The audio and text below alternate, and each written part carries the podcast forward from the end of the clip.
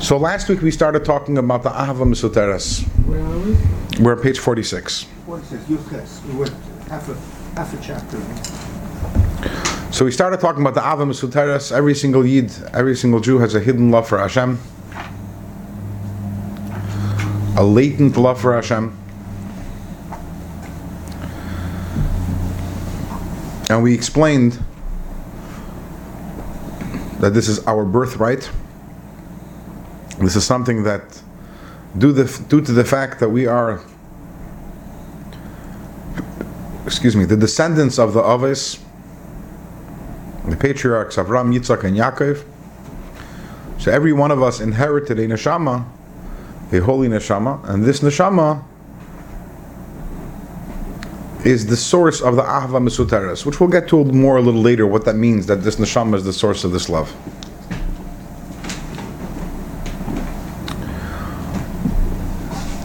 And the Alter Rebbe explains this a little according to Kabbalah. And he says, we know that there are four spiritual worlds. The highest one is Atzilus, and that's the world which is absolutely united with Hashem, absolutely one with Hashem. And in Atzilus there are ten spheres, ten divine attributes that are meir, that shine in the world of Atzilus. And then there are another three worlds, and each world also has ten spheres, the ten attributes. But when we're talking about Hashem's attributes, we're talking about in the world of Atzilus. Afterwards, that's as they are distilled and filtered and they come down. Every single yid has a holy neshama, which means that the neshama that we have comes from one of the spheres in one of the worlds. But because all the worlds and all the spheres, they're all, there's what's called the iskalalus, they're all unite one with another, and they're all, it's really a chain, one flows from another. So therefore, in every sphere of every holy world, ultimately, the source of that is the highest sphere of the highest world, which is Chachma, is the highest attribute, the highest sphere of Atzilus, which is the highest world. And in Chachma of Atzilus, the Eirin Saf, the infinite light of Hashem, is Meir, is manifest over there. So therefore, by process of um, trickling down within the neshama of every single yid, there is Eir Ein Saf, there's the revelation of the infinite light of Hashem. However, the Alter Rebbe says.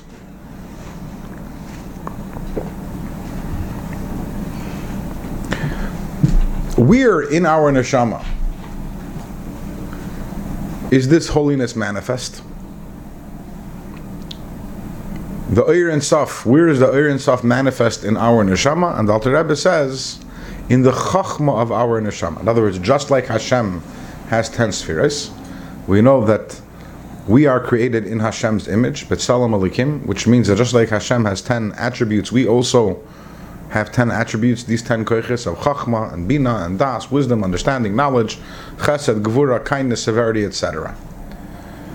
Where is our relationship with Hashem? Where is this holiness present? In the Chachma of our Nefesh. So to understand this a little better, we have to talk a little more about Chachma. What is Chachma?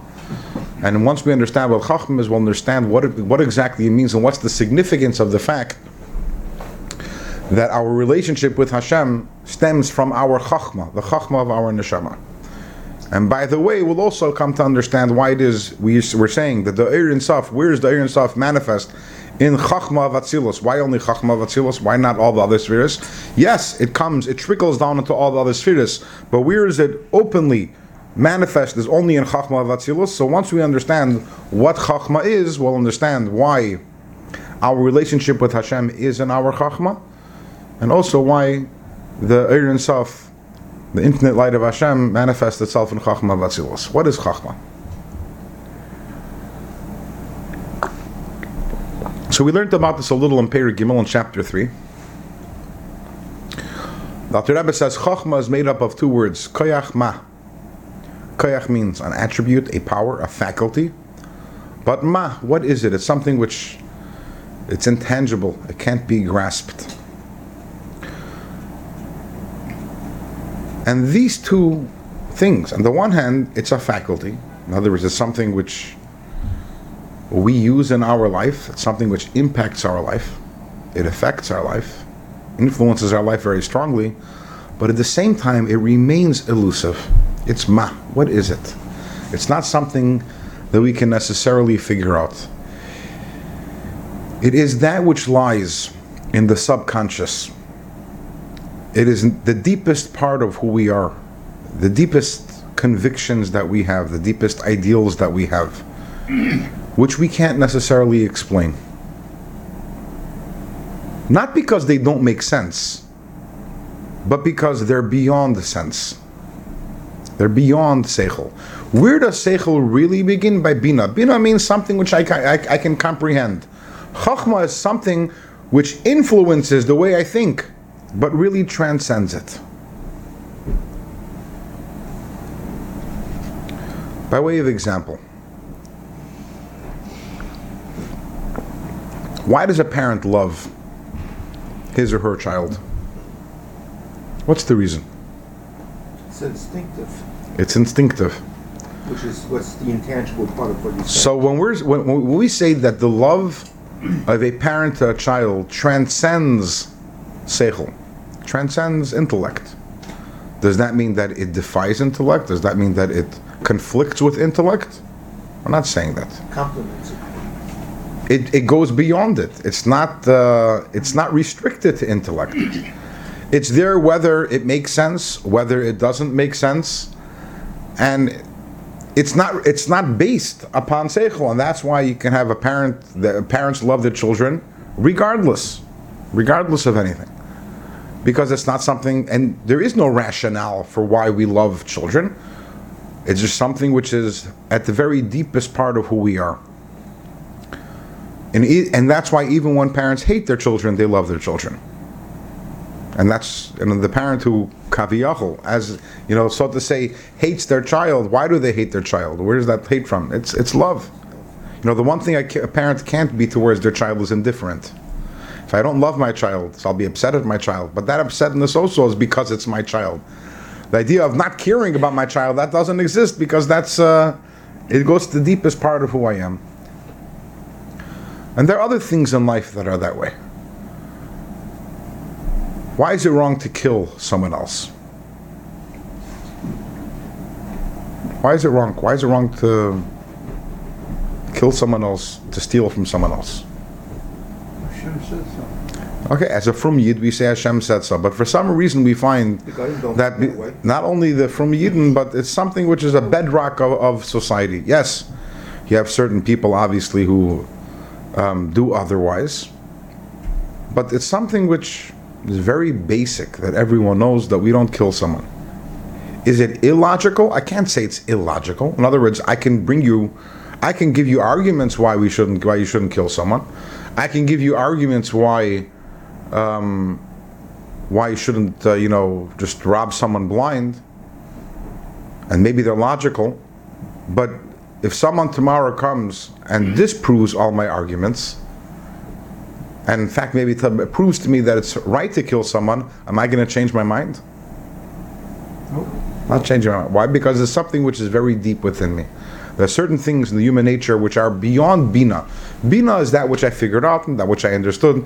But the point I'm trying to make, when we say that something transcends logic and transcends intellect, that doesn't mean that it negates logic or intellect. It doesn't mean it doesn't make sense. It means that it goes beyond that and higher than that, and therefore it's not predicated on intellect. It might also have a reason for it. There might also be a reason why I love my child. It might be very logical to love my child. But that's not why I love my child. I love my child whether it makes sense, whether it doesn't make sense. It's just who I am. It's part of who I am. That is Chachma. So now we see why Chachma, on the one hand, Chachma is a koyach. It's a part of me. In other words, to say that it's so in my subconscious that it doesn't have any influence on me or doesn't impact me would be wrong. As we see, these deep convictions that we have very, very much influence our lives. But at the same time, ma, it's something that it's very difficult to be able to pin down exactly what this is. Because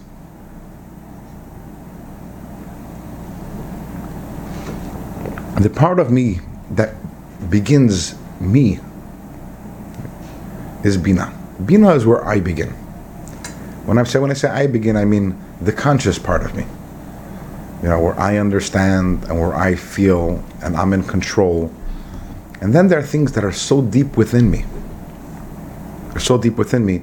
They're not part of the conscious me. They're not part of uh, the me that I build and that I, I decide to understand or I decide to feel.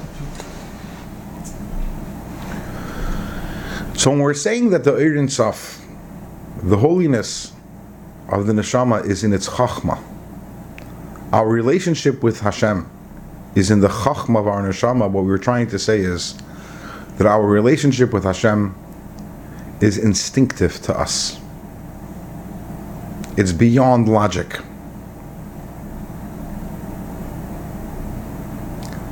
Of course, as you know, I'm a Chassid Chabad, not a Chassid Cha. You know, it's not just Chachma. There's also the there's the Bad there also the Bina and Das, which means that we cannot suffice with that instinct. And yes, it's important that we should have a relationship Hashem with Hashem also with our Bina and also with our Das, that it should make sense to us and that it should be logical to us because at the end of the day, it's not illogical. And that's a very important part of being a of being a Yid is that the relationship which I have with Hashem, which comes from the depths of my neshama, which is rooted in my chachma, should also be part of my bina, and part of my das, and part of my chesed, and part of my gevura, my love, and my fear, and my understanding. It shouldn't be despite my logic. My relationship shouldn't Hashem, with Hashem should not be, well, really, it doesn't make any sense to me, but it's instinctual. Our job is actually to make it that it should also make sense. That's bina. But that's never the foundation of the relationship. The foundation of my relationship with Hashem is not what I understand. It goes much deeper than that.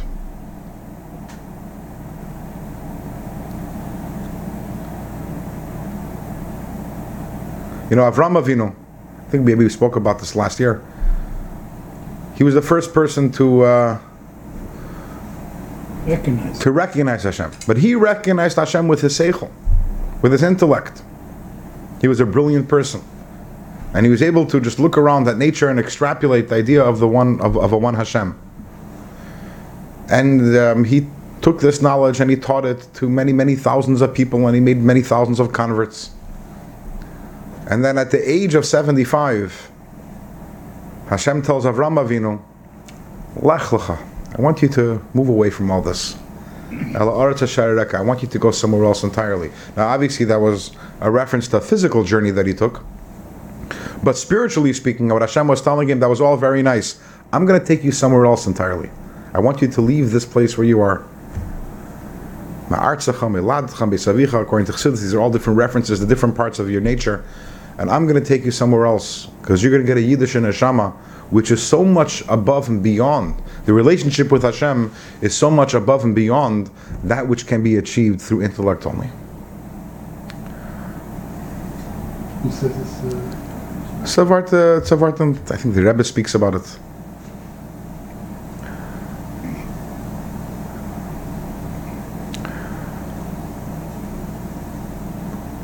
And what this means is that Yiddishkeit is at our very core.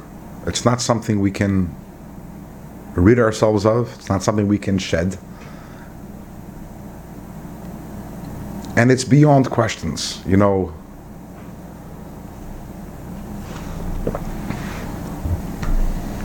talk about the Yidden. 70 years ago, 80 years ago, who lived through the war. Lived through the war. And the Holocaust and went through it. And did they have questions on Hashem? some of them. How could, how could you not have questions? How could, how, how could you go through that and not have questions?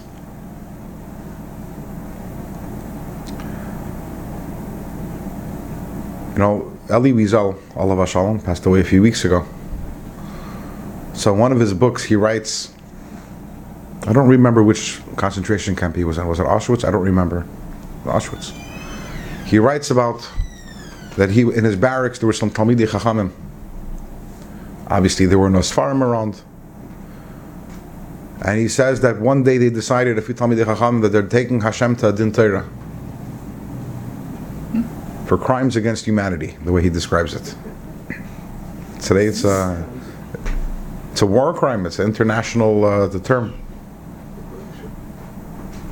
How can he do what he, how, how can he allow this to happen to uh, to Bnei Yisrael, to, to, to any to any nation, especially uh, Am? And as Elie Wiesel writes about it, it was an extended din Torah. It wasn't just something. It wasn't a five-minute uh, precursory of um, affair. And the Rabbanim they debated and they went back and forth and they went through different gemaras. And at the end of the day, the verdict came down. The psak din came down. Well, he writes it. I'm sure he adds a little, you know, poetic flair to, to the way he, the way uh, he's one to do. That Hashem Elokei Yisrael is found guilty. Is found chayev. Not guilty. They delivered the, they solemnly delivered the verdict. And then one of them turns, looks and turns to the other and says, okay, it's time for Ma'ariv. It's time to daven Ma'ariv. and there's such a beauty in that story. Because we can have questions. And sometimes things, things don't make sense. But a question can only a question can only destroy something which is based on intellect. In other words, since I understand one thing, so if you will bring to me a question, you'll bring you'll bring a question or some sort of proof that will disprove that which I formerly thought to be correct.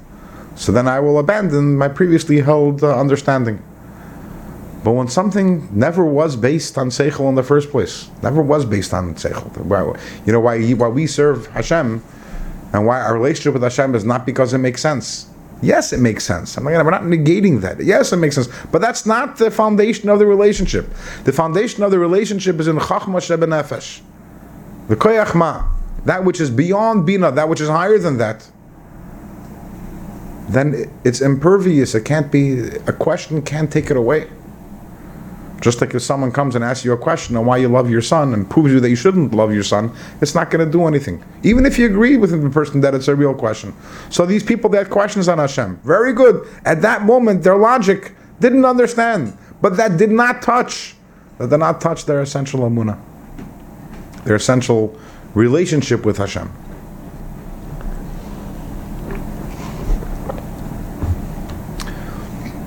You know, Elie Wiesel is a famous personality, but I know also from uh, personal experience. I'm, I have a grandmother, soll sein gesund und stark, who's a Holocaust survivor. She was in Auschwitz for two years.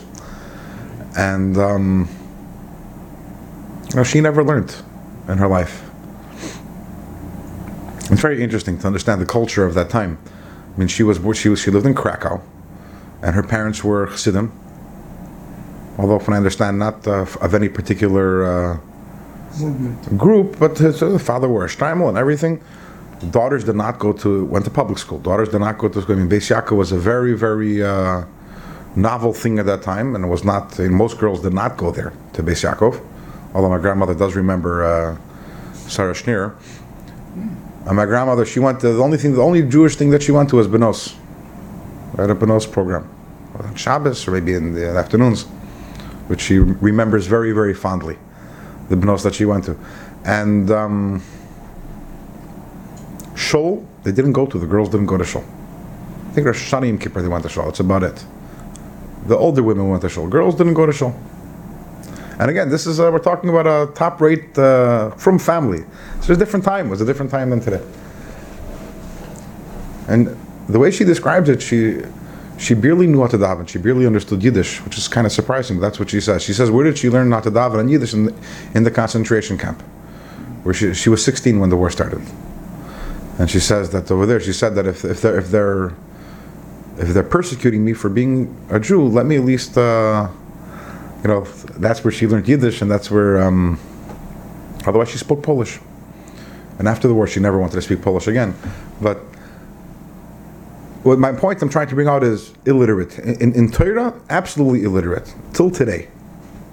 Because when, when when should she have learned? And I've never met in my life a person with a stronger emuna and relationship with Hashem than she than her. And this is a woman, by the way. She lost her parents and all her siblings in the war. She came out with nothing. Um, and it's a, a just a live demonstration. Every time I see her, it's a live demonstration of what it means to be a yid, and it's not based on seichel.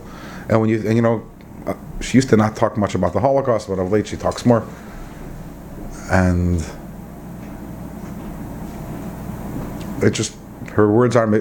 Uh, trying to remember her words are. You can't ask any questions. That's always she's saying. That's what Hashem decided. Hashem wanted. You can't ask. And there's just this tremendous relationship, and you're like, where is it from? Did she learn the philosophy books? Does she understand it? Does it make sense to her? There's nothing there. But it's a yid, and that's what a yid is. A yid is someone who has a relationship with Hashem, and it goes beyond beyond seichel. You know, just uh, another example. So she's, you know, as I mentioned, getting on in the years. So comes Tisha B'av, comes Yom Kippur. So my father, who's a Rav, he always tells her, you know, you don't have to fast. You don't have to fast. She's. She's old. She's weak. And she's like, she doesn't get what he's saying. She's like, Yom Kippur, you don't eat on Yom Kippur. Like, don't knock me a chinik that I don't have to fast on Yom Kippur. We don't eat. Ayid doesn't eat on Yom Kippur. I'm like, it, it, it's not. There's certain things that are just beyond beyond seichel. It's just something which by yid is upgelegt. By yid is something which is it's the way it is, and it's not otherwise. And that is the connection with Hashem that comes from the essence of the soul. And the beauty of that is in two. The first thing which we're talking about over here extensively is that because our relationship with Hashem is not based on seichel, it's not based on what we understand, but runs much deeper than that. So therefore, our relationship is immune to um, immune to questions. Not that we can't have questions. We can have questions. Moshe Rabbeinu had a question. Moshe Rabbeinu turns to Hashem and he wants to know Lama Hari Lama Zeh. And then the Gemara tells us that in Sektas Brachas that Moshe turns to Hashem and says, I, I don't understand. Why is it, you know, that Tzaddik V'toivle and Rosh Virale, uh, sorry, uh, Tzaddik Virale and Rosh V'toivle, why is it that Tzaddikim suffer? So Moshe Rabbeinu had questions. Did Moshe Rabbeinu have a problem with Emunah and Hashem? You know, he, he spoke to Hashem face to face, as the Torah says. You can have questions, but as long as you understand and realize that your Yiddishkeit is beyond that, and your relationship with Hashem goes beyond that, so you can have questions. One day, one day they'll get answered. It said, "V'lo abayshan lamed." If you don't ask question, you That's, never learn. that's all. Yeah, those are intellectual questions, right? Now, then there's another nakuda. There's another point over here. Other point over here is that if we take this premise to where it leads us, that means that essentially we're all the same. Every single yid is the same in this area. Our intrinsic relationship with Hashem is not more by some yidden and less by others. Doesn't have to do with how smart you are. It doesn't have to do with how much knowledge you have. But it, since it's something which is essential, so therefore the essential relationship that a yid has with Hashem is the exact same by every single yid. We all have the same neshama. And where is the neshama manifest? In Chachma. And in Chachma, there are no differences. Where are the differences between one person and another? In Bina, in Das, in Chesed, in Gevura. In Chachma, there are no differences.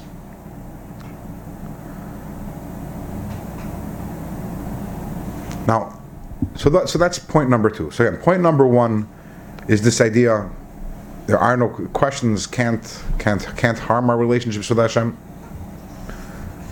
Point number two is it's by everyone equally. There's a third point. The third point is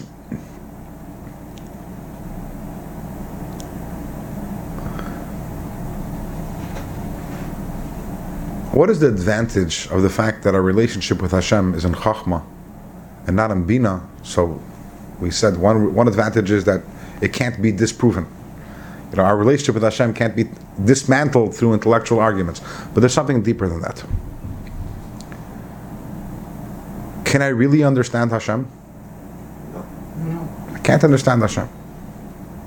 Hashem is not understandable. The Alter Rebbe gives an example for this, not in this period, but in, in Shar Yichud V'Amunah, the example he gives, imagine if I were to tell you that today in shiur, we're going to discuss a concept which is so deep and so complex, so profound, you're not going to be able to touch it with your finger. So as the Alter Rebbe says in Tanya, if someone were to say that, then Kol Hashemia Yitzchak whoever hears that will, would, would laugh at such a, that's ridiculous. But why is it ridiculous? Why is that a ridiculous statement? I want to do with your finger, it's not visible. Uh, all I said is you can't touch it. Is that accurate that you won't be able to touch it? Can't touch any of it, it's a black Ah. Because when I say that you won't be able to touch this due to its profundity, what is the implication? The implication is like this that the reason why you can't touch it is because this particular idea, which I'm going to tell you, is very profound. And by the way, and your finger is very weak. But let's say you had a turbo powered finger, and maybe if the idea was a little simpler, then maybe you could touch it. That's ridiculous. You can't touch an idea. So the, impl- the implication that my finger can't touch this idea because it's so profound is silly. The world of touch and the world of ideas are two different worlds, and they. So Alter Rebbe says in the exact same way, if someone tells you I can't understand Hashem, you should start laughing. Think about that. Isn't that a fair statement? I can't understand Hashem because he's too deep. If you were to really understand what you know uh, what, what the, the dynamic over here you'd realize that that's just as ridiculous. That statement i can't understand hashem is just as ridiculous as saying i can't touch an idea. Because what is the implication of your statement? The implication of your statement is that hashem is something which is intellectually accessible i have a weak intellect because i'm a human being so i have a finite intellect so therefore and within human beings, I'm also I'm not Einstein. I happen to be not the Rogatchover. I happen to be a, a simple uh, person. So I can't understand Hashem. But if my IQ, instead of being 120, if my IQ was 220, maybe I'd be able to understand Hashem.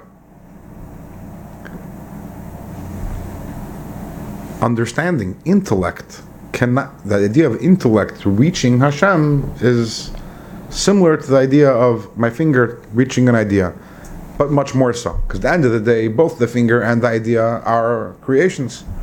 Hashem created both of them. Before the world was created, there were no ideas and there were no fingers. Hashem didn't just create the physical matter of the world; everything, the, the ideas and all the, the all the spiritual stuff was also created. So the fact that one creation can't touch another creation, and here we're talking, we want to know if my created seichel intellect can reach the Creator. It's ridiculous.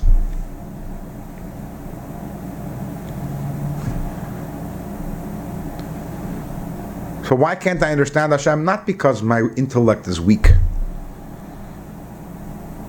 but because Hashem isn't understandable. He's not grasped. Intellect is something which Hashem created. It's not a tool. It's not a tool with which you can grasp Hashem. Leis machshava tfisa bei, as the Zohar says. No thought can grasp Hashem. So if our relationship with Hashem was limited to Bina. The problem isn't only that my relationship with Hashem is based on my understanding, and therefore understanding is fickle. Today I understand one thing, tomorrow I understand something else. That's the problem we mentioned earlier. The problem, if my relationship is based on intellect, is then that it's a, it's, a, it's constantly in flux. This relationship, on one day I can decide it doesn't make sense altogether. So the fact that it's beyond bina, the fact that it's chachma, the fact that it's in this deepest place of who I am, that ensures the stability of the relationship. But it's much more than that. If my relationship with Hashem was based on my intellect, where am I reaching? As high as limits. no, is. What? No higher than. I'm reaching my imagination of what I imagine Hashem to be. Which is very, very, very distant from Hashem Himself. And I want to have a relationship with Hashem, not with my imagination. And that's where Chachma comes into play. The reason why the Eir Sof is Meir in Chachma, remember we spoke about that. The reason why Hashem's light is in Chachma is because Hashem's light can't enter Bina, because Hashem's light isn't understandable. Remember we asked why is it that Eir Sof is also in Atzilus is in Chachma? Because Bina cannot Bina cannot grasp the Eir Sof. Bina is intellect. Chachma is the is bittel to something higher, the deepest parts which is beyond intellect. There, there can be a relationship. There, a yid can have a relationship with Hashem with absolute emuna and bittel. It's not about what I understand or what I feel. It's about my receiving and accepting Hashem within my neshama, that which is beyond seichel. So the place, the point of my neshama is chachma. From there, as we mentioned, koyach ma it influences everything else. That influences all my other, all my other koiches, all my other faculties. But where is the point of connection where I connect with Hashem? That is the deepest part of me, the part which transcends my intellect, my deepest instincts, the most deepest subcon- subconscious part of me, my chachma. That is the nexus. That is my point of connection with Hashem. Yes. Mm. So ma, ma is the higher level of chachma, and koyach is like the lower level of connecting it to the rest of the person. So you want to know why is it reversed in the in the, in the words? Not necessarily, but, so, but, that- I don't know. but but koyach ma. So ma is the bittul, and that's how we connect to it. Ma Koyach. Uh, and koyach Hazar influences us. Yes. Yeah. By the way, today is the Hilula of the Ben Ish Really. Yud Beis And therefore, He's a but if you if you know if you know first name again Sason Azan. Sason. If you know Sason, he lives the Chazon Ish. Doesn't not the Chazon He lives the Ben Ish He doesn't need an excuse why. This is the whole day he's living with this. It came out. Halavai, we should live with tzaddikim like Sason lives with tzaddikim. Okay. so how could the Bina access to Chachma?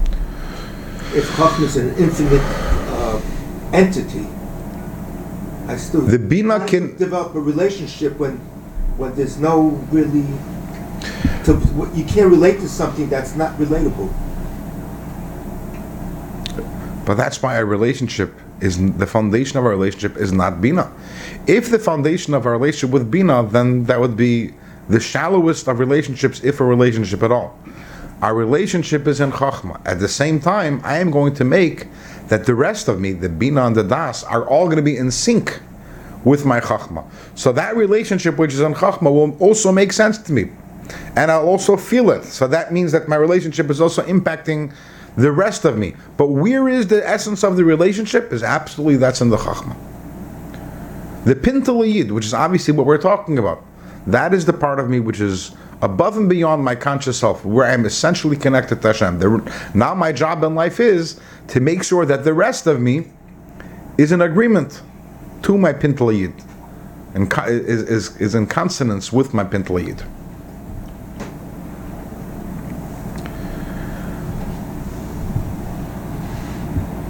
And with this, the Alter Rebbe is going to explain why there is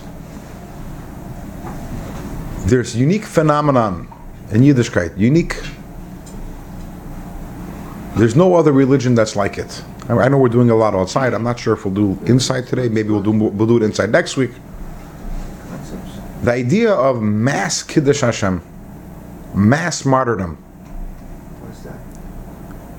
to be a, Matt, to die al kiddush Hashem, mass as in in mass, millions upon millions upon millions of Yidden throughout history, willingly giving up their life so as not to reject or abandon their Yiddishkeit. There is no historical parallel to this anywhere. Yes, you have other religions where they have martyrs. Christians have martyrs, and unfortunately, we know the Muslims have martyrs. Yes. But in every religion, and there even non religious causes that perhaps have martyrs for that cause. But in every religion, the martyrs are who? They're the special people. The people, the clergy, or the people who are ultra religious. And they are burning with zeal and with passion for their for their religion. And it is these unique individuals who are so passionate about what they believe in, and they're so immersed in their theology that they're willing to give up their lives for it. Do it with understanding. And they do it because it makes sense to them, and right.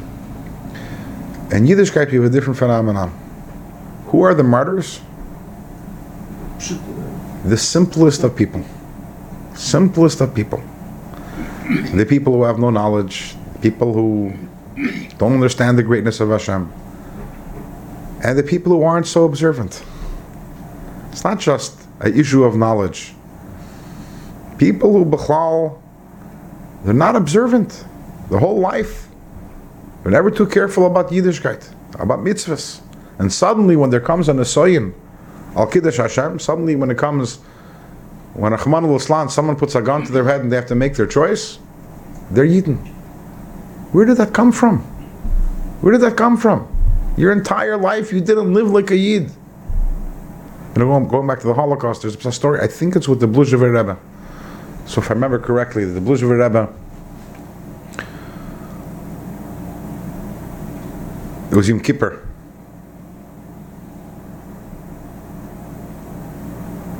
And there was this, this uh, I hope I'm I'm repeating the story correctly.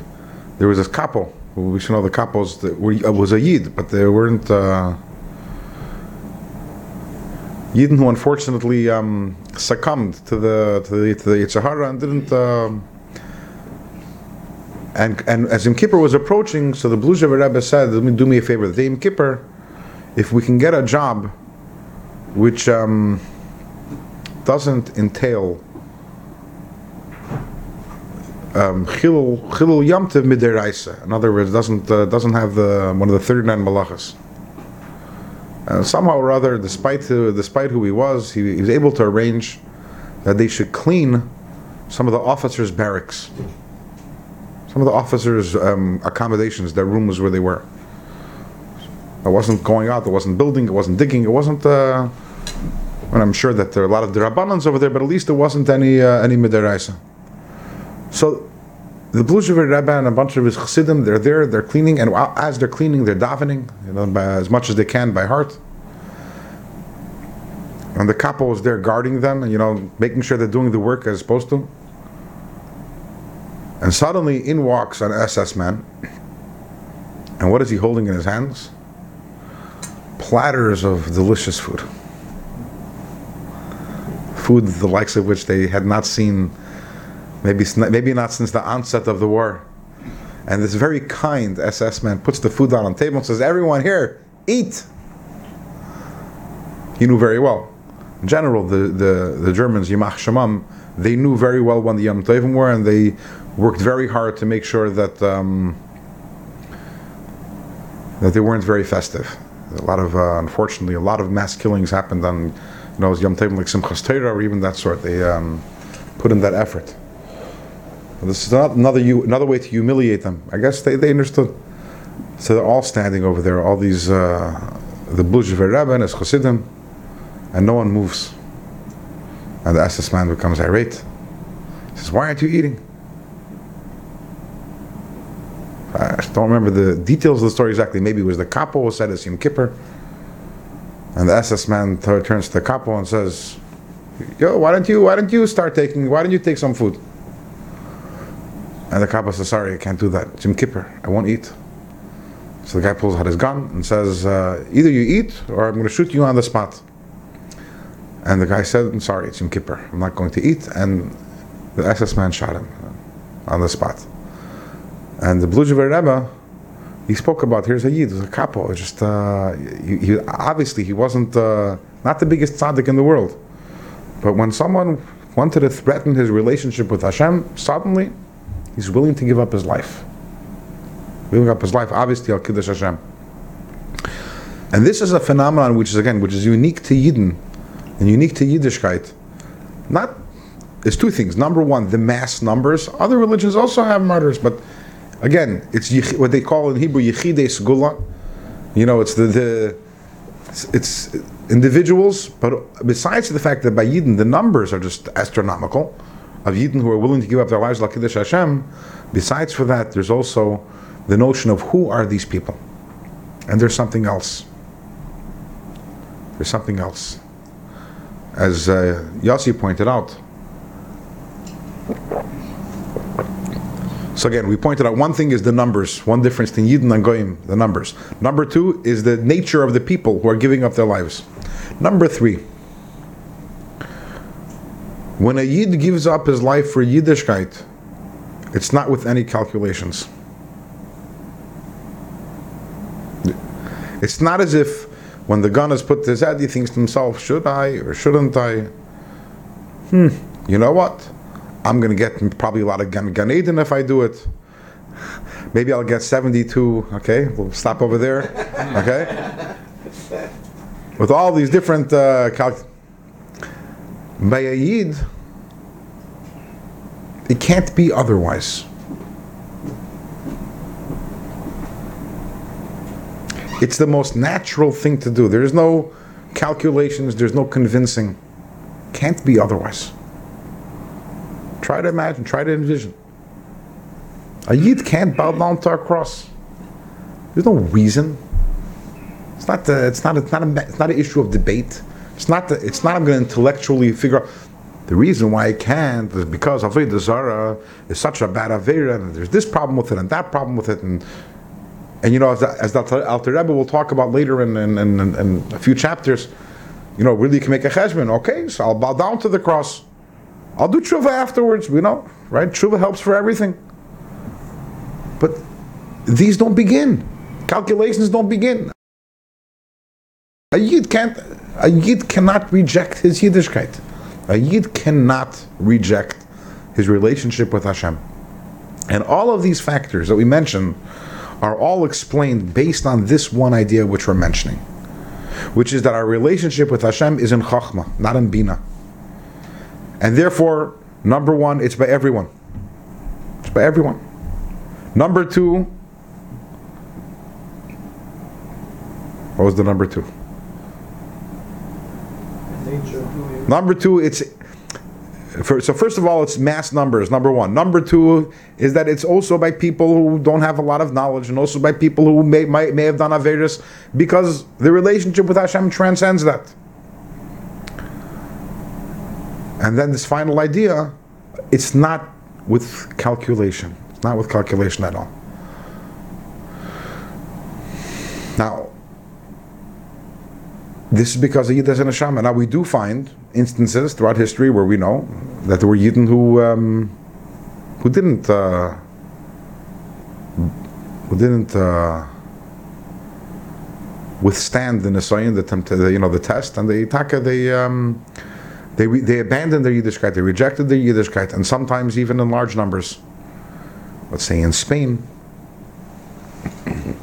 so, Emir Tashem later on in chapter um, 25 will discuss a deeper reason for that and how that doesn't really contradict the premise we're saying because what we're saying it should apply to every Yid 100% not even 99.999% if this is part of the DNA of a Yid of a Jew then DNA holds true for uh, for everyone. It's not just uh, so how is it that even if it's a minority of Yidden how is it that we find that some Yidden so for I- I'm going to give now a simple answer, and in a few prakim from our chapters, we'll talk a little more. Going back to what we said earlier, a parent naturally loves their child. Can a parent choose to hurt their child? No. Sure, Yes. Usually. and it happens. Unfortunately, Yeah. fortunately, it is natural, basic human instinct to know not to kill someone. I don't think that that's not something which is taught to a child.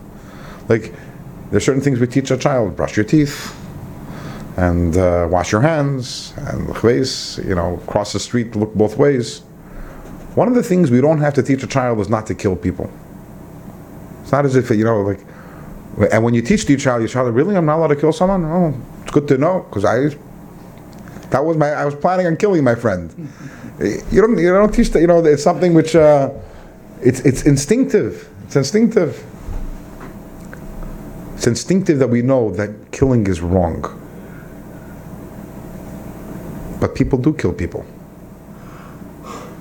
What does that tell us? That tell us is that we have the ability, because we are human beings and because we have Bechira Chofshis, free choice, as opposed to animals who don't have the ability to go against their most uh, their basic instincts. As human beings, we do have that ability. So, what the Rebbe is describing over here is the nature of a Jew. The nature of a Yid is to want to have a relationship with Hashem, and that and that nature again is beyond intellect, transcends intellect, and the nature of a Yid is to be absolutely horrified at the thought of Rachmana litzlan, of God forbid, having to uh, sever that relationship with Hashem. And that is true not in 99% of Yidden, not in 99.9% of Yidden, but in 100% of Yidden, because that's the part of the Jewish DNA, that's the Jewish neshama, that's because of the Ein Saf, which is in the chachma of every single Yid, who, no matter who he may be. Can I choose? Can I choose to go against my most, um, you know, basic instinct? Yes. That is another gift that Hashem gave us. When Hashem says, Heina Adam Hoya Ka'achad Mimenu, that the human being is like us and He gives us free choice, that free choice is absolute. That means that I even have the ability to act against my most elemental nature. So a Yid, yeah, a Yid could bow down to the cross. But for a Yid, that is a radical choice to make which goes against his nature. First nature of a Yid is, I can't. And that first nature of I can't is not because of any intellectual reason, as we're explaining. It's just because I'm a Yid. At the same time, Hashem is very kind and He gave us free choice, and that free choice is absolute. There's no area in which there is no free choice. Every single mitzvah. And by the way, that's the beauty of it, because if there weren't free choice, then we wouldn't get any, you know, we wouldn't get any, any reward for it either right? Because there's uh, free choice, so therefore we get credit for when we make the right choices. But this, I, this is the idea that we're discussing here in Tanya and Perik Yudches over here, the notion that because of the fact that our relationship with Hashem is in the chachma of our nefesh, it, therefore it transcends intellect, it is beyond, it is durable, it is always there, and it is by everyone, and as we will discover in Mir Hashem, in next Perik, in chapter in chapter 19, um, this is the source of the Ava Mesuteres, the hidden love that every single Yid has for Hashem. And let's do a little inside. We'll do a little inside and we'll finish off the Perik inside next week. We're going to start on page 46.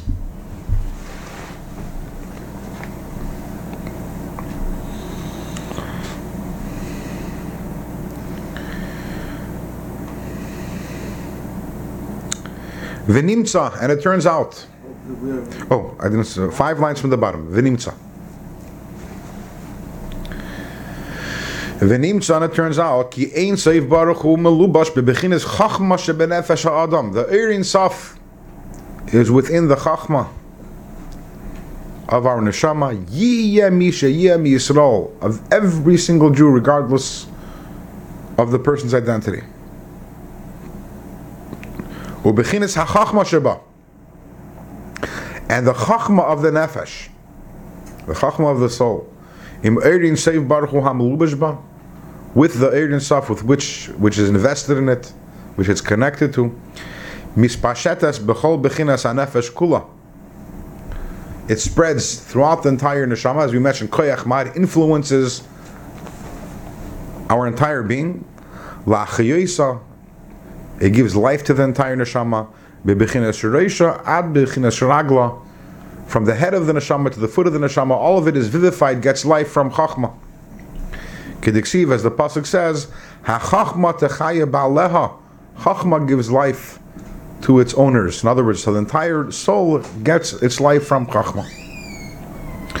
Well, the and sometimes mamshichim peshe Yisrael.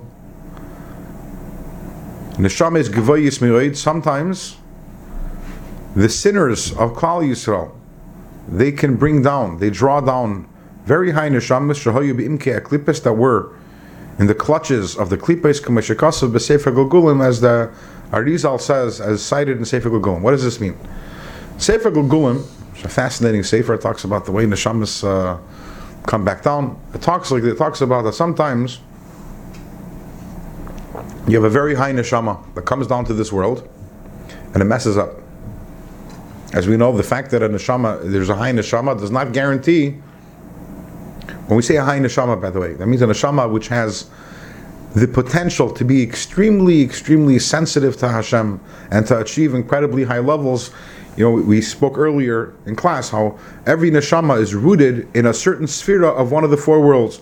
A high neshama is a neshama that's rooted somewhere in Atzilus or somewhere in the higher worlds, in the higher spheres of the higher worlds. But the fact that a neshama is a high neshama, as we mentioned earlier, that does not uh, does, doesn't deprive it from free choice. A high neshama also has the ability to uh, to mess up. Esav had a very high neshama. You can't be this, the, the son of Yitzchak and Rivka and not have a high neshama. He messed up. Sorry? That's why Yitzchak wanted to give him the That's why Yitzchak wanted to give him the brachas. And that's why Esav's head is buried in the Maris Machpelah. Because his head, in other words, his source, his neshama, was a very belongs it was was taka belongs in the lap of Yitzchak. If you have a high neshama, you have to have, you have a corresponding high koyach ra and the Gemara says, there you go. And the Gemara says in Sukkah, "Kala gadol machaveri yitzrei gadol mimenu." Right? Whoever is uh, who's bigger has a bigger yitzhara because the Eibush, everything is right. Adam Harishon had the, was an incredible neshama. He included the neshamas of all Klal Yisrael, and he was Hashem's, and and he messed up. Right? He uh, the Eitzadas because the temptation was commensurate to, to that. So if a neshama, a high neshama messes up, when the neshama, the person dies, so that neshama now is, so to say, is in the clutches of the klipa. The klipa controls that neshama, which is, it's a very big prize for the klipa to get such a high neshama. Who's the klipa again? The klipa is the forces of, uh, of, Evil. of anti-kedusha, yes.